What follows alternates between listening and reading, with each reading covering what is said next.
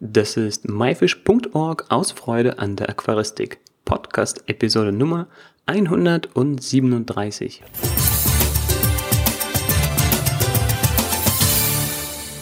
Hi, mein Name ist Joris Jutjaevs und danke, dass du heute wieder dabei bist. Diese Woche sind wieder nur du und ich hier, also wieder eine Solo-Episode. Ich erzähle dir von meiner Japanreise zur IAPLC Verleihungszeremonie 2017, meinem ersten Besuch in der Nature Aquarium Gallery und dem Sumida Aquarium. Viel Spaß!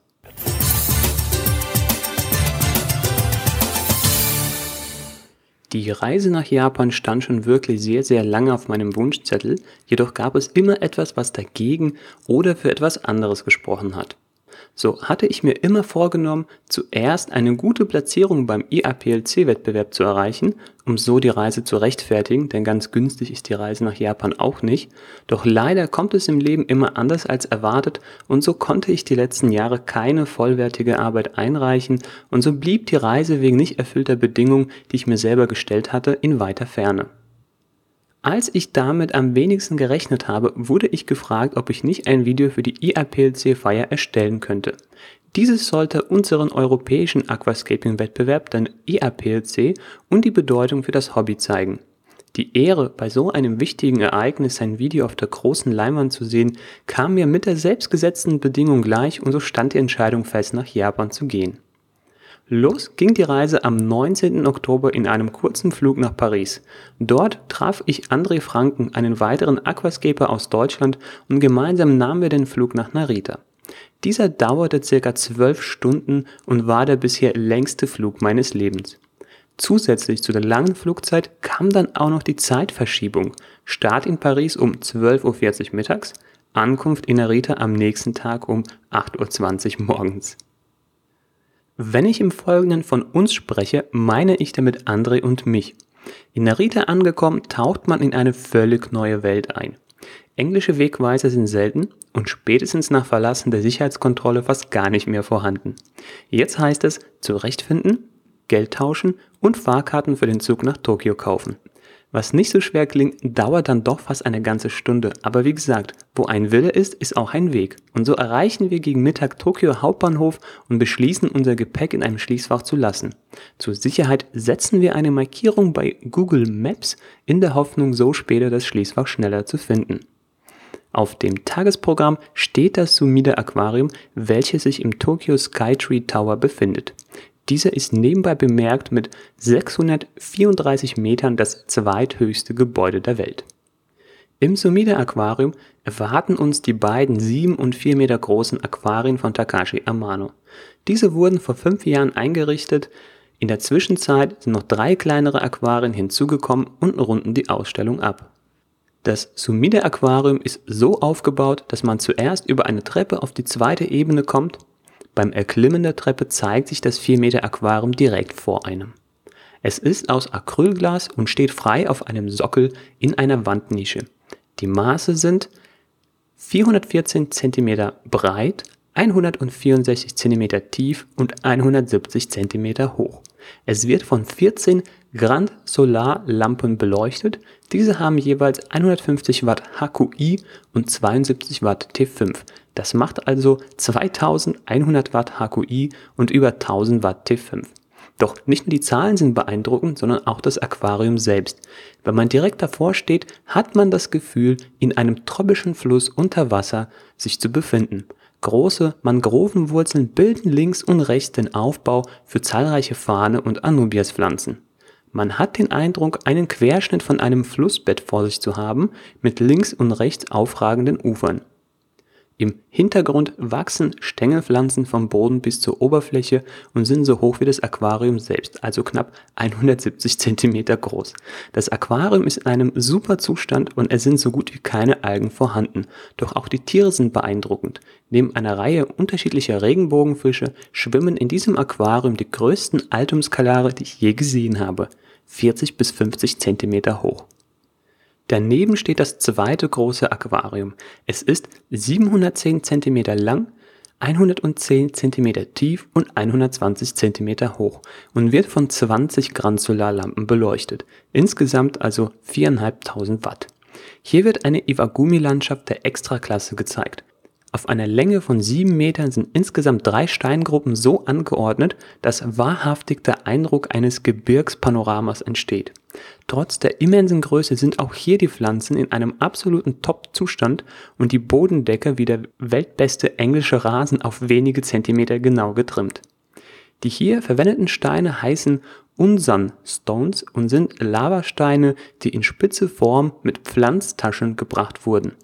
Diese Steine sind von Moosen, Tridenfahnen und der Hygrophila pinnatifida Pflanze bedeckt. Auch hier wachsen im Hintergrund meterhohe Stängelpflanzen, die akkurat zu perfekten Büschen geformt sind. Die weiteren Aquarien und alle Details in Worte zu beschreiben, würde eine komplette Episode füllen und die Bilder sprechen bekanntlich mehr als 1000 Worte, deswegen schau dir einfach die Bilder aus dem Sumida Aquarium in den Shownotes an. Solltest du einen Besuch des Sumida Aquariums planen, wir haben hier locker drei bis vier Stunden verbracht, wobei es noch einen interessanten Zoo-ähnlichen Teil mit Robben und Pinguinen und Quallen gibt, plane also ausreichend Zeit für deinen Besuch ein. Nach dem Sumida Aquarium ging es durch die Shopping Mall und auf dem Weg entdeckten wir ein Aquaristikgeschäft und haben natürlich reingeschaut. Es ist beeindruckend, wie viele unterschiedliche Produkte auf kleinstem Raum präsentiert werden. Seltene Pflanzen werden gleich vor Ort in Aquarien kultiviert und als Ablegern Interessierte verkauft. Überall zwischen den Regalen und zwischen den Produkten stehen kleine Aquarien oder Moosterrarien und lockern so die Produktpräsentation auf. Übrigens scheint man in Japan großen Wert auf handgeschriebene Infokarten zu legen. Diese werden mit bunten Farben und kleinen Illustrationen zusätzlich verziert. Nachdem wir uns in einer Nudelbar gestärkt haben, ging es nochmal schnell hoch auf den Skytree Tower, um einen Blick von oben auf Tokio zu bekommen. Und ja, es ist der Wahnsinn. Soweit man blicken kann, erstreckt sich die Stadt um einen und es scheint, als wäre Tokio mit einem Lineal gezeichnet worden. Den Fuji-Vulkan konnte man nicht sehen, denn in dieser Höhe der Aussichtsplattform haben sich bereits Wolken oder ein Nebel gebildet und haben die Weitsicht minimiert. So, dann wieder zurück zum Hauptbahnhof und nahm abends den Shinkansen-Zug nach Niigata. Ein kurzer Spaziergang zum Hotel und Wiedersehen mit Freunden aus Österreich. Es ist ein unglaubliches Gefühl, am anderen Ende der Welt jemanden zu treffen, den man von zu Hause aus kennt. Am nächsten Tag stand die IAPLC-Verleihungszeremonie, auch bekannt als NA Party, auf dem Programm. Bei der NA Party werden die Top 127 Winning Works gezeigt, also nicht alle 127, sondern nur die der anwesenden Teilnehmer. Insgesamt wurden im Jahr 2017 Arbeiten von 2056 Teilnehmern auch aus 66 Ländern eingesandt. Damit ist der IAPLC-Wettbewerb ganz klar die Weltmeisterschaft im Aquascaping. Ab Platz 27 werden dann alle Arbeiten gezeigt, denn das sind die Ehrenplätze. Hier melden sich ab und zu die Jurymitglieder und sagen dann etwas zu den Arbeiten, wenn diese ihnen besonders gut gefallen haben. Außerdem werden die anwesenden Top 27 Teilnehmer aufgerufen, sich zu erheben und bekommen einen lauten Applaus. Die Plätze 5, 6 und 7 sind die Bronzegewinner, die Plätze 3 und 4 sind Silber und Platz 2 ist Gold. Der Erstplatzierte ist der Grand Champion. Für diese Top 7 gibt es jeweils ein Video der Teilnehmer, wo er seine Arbeit beschreibt und den Entstehungsprozess erklärt. Auch sagt mindestens ein Jurymitglied etwas zu den jeweiligen Arbeiten und insgesamt lässt man sich hier deutlich mehr Zeit und es gibt einen großen Applaus. Anschließend wird auf der Bühne das Licht angemacht und die anwesenden Top 127 Gewinner werden in kleinen Gruppen nach vorne gerufen und bekommen ihre Urkunden und Trophäen überreicht. Neben der offiziellen IAPLC-Verleihungszeremonie fand an diesem Tag auch die Nature Aquarium Party statt. Nach der feierlichen Siegerehrung ging es weiter mit einem gemeinsamen Bankettessen, bei dem ausreichend Zeit gab, um Fotos und Autogramme mit den weltbesten Aquascapern zu bekommen. Am folgenden Tag wurden wir von unserem Hotel zur Nature Aquarium Gallery gebracht. Diese ist gleichzeitig der Hauptsitz der Firma ADR, Aquadesign Amano, und für viele Aquarianer fast ein heiliger Ort, denn hier hat Takashi Amano seine Kunstwerke ausgestellt, neue Produkte entwickelt und die Fotos davon gingen um die Welt. An diesem Tag hat es fürchterlich geregnet. Ein Monsunsturm hatte Japan erreicht und so rannten alle schnell aus dem Bus in die Galerie. So hatte man an diesem Tag nur wenig Zeit, die Gallery von außen auf sich wirken zu lassen, doch war es ein ganz besonderer Moment, das charakteristische Betongebäude zu sehen, welches man aus so vielen Bildern und Videos kannte. Beim Betreten der Gallery begrüßt einen das älteste Aquarium in der gesamten Ausstellung. Ein 2,4 Meter langes, in die Wand eingelassenes Aquarium mit Hakaiseki-Steinen. Dieses Aquarium wurde vor 15 Jahren von Amano eingerichtet und seitdem wurde es kontinuierlich weiter gepflegt. Über die Jahre wurden die Pflanzen mehrmals ausgetauscht und der Bodengrund um die Hakaiseki-Steine erneuert. Aber der ursprüngliche Aufbau ist immer noch derselbe. Auf jeder Seite des Aquariums sind mehrere Filter und CO2-Anlagen angeschlossen, um das große Aquarium optimal zu versorgen.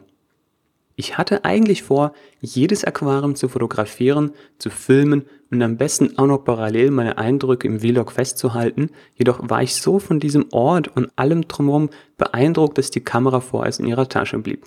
Es hat bestimmt einige Stunden gedauert, bis ich aus diesem hypnoseartigen Zustand wieder zu mir kam und begriff, was um mich herum passierte und wo ich eigentlich war.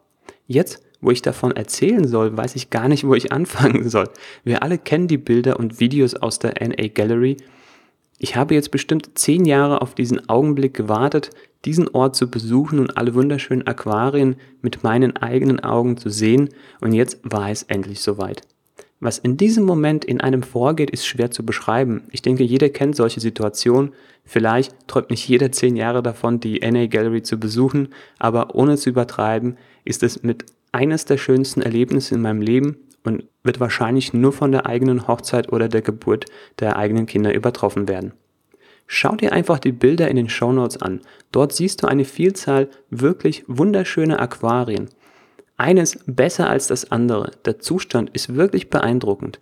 Alle Pflanzen im perfekten Zustand, keine Algen und tolle gesunde Fische. Viele Aquarien waren neu, also vorher noch nicht gezeigt worden.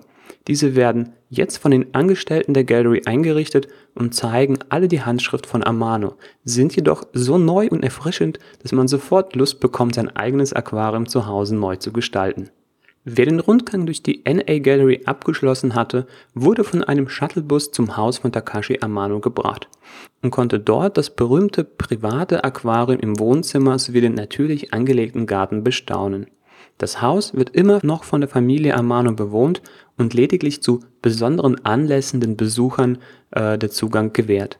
Jeder kennt das 4 Meter mal 1,5 mal 1,5 große Aquarium und den Holztisch davor. Hinter dem Tisch steht ein Ledersofa und es ist ein unbeschreibliches Gefühl, sich dort hinzusetzen.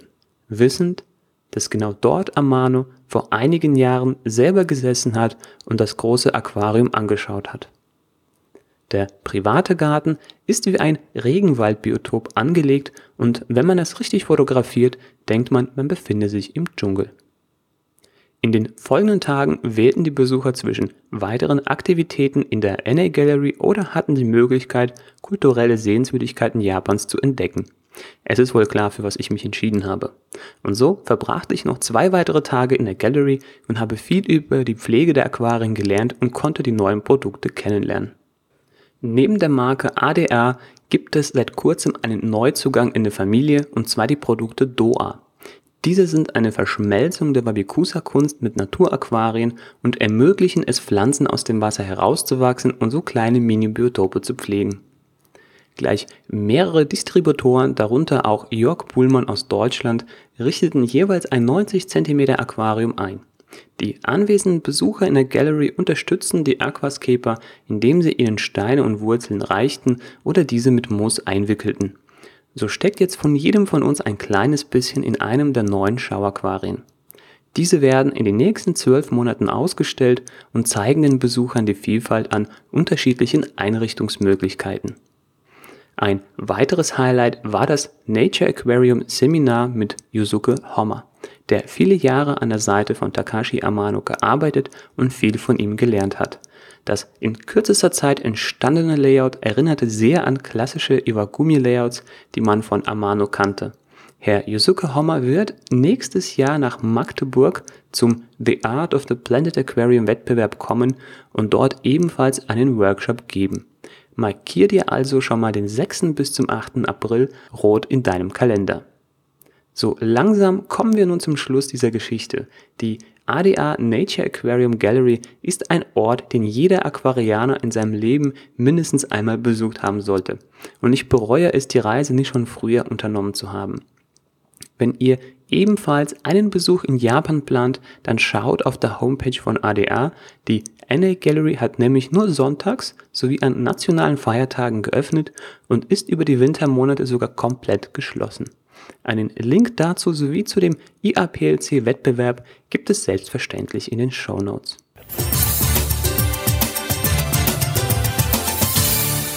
Ich hoffe, dir hat der Reisebericht aus Japan gefallen. Wenn du weitere Fragen hast, dann schreib mir diese gerne in die Kommentare oder schick eine Nachricht über Facebook. Wenn du diese Episode von unterwegs gehört hast, findest du den Link in der Podcast-Episodenbeschreibung oder gehe auf die Seite www.my-fish.org-episode 137. Episode als Wort und die Ziffern 137. Das war myfish.org aus Freude an der Aquaristik. Tschüss und bis zum nächsten Mal. Dein Juris.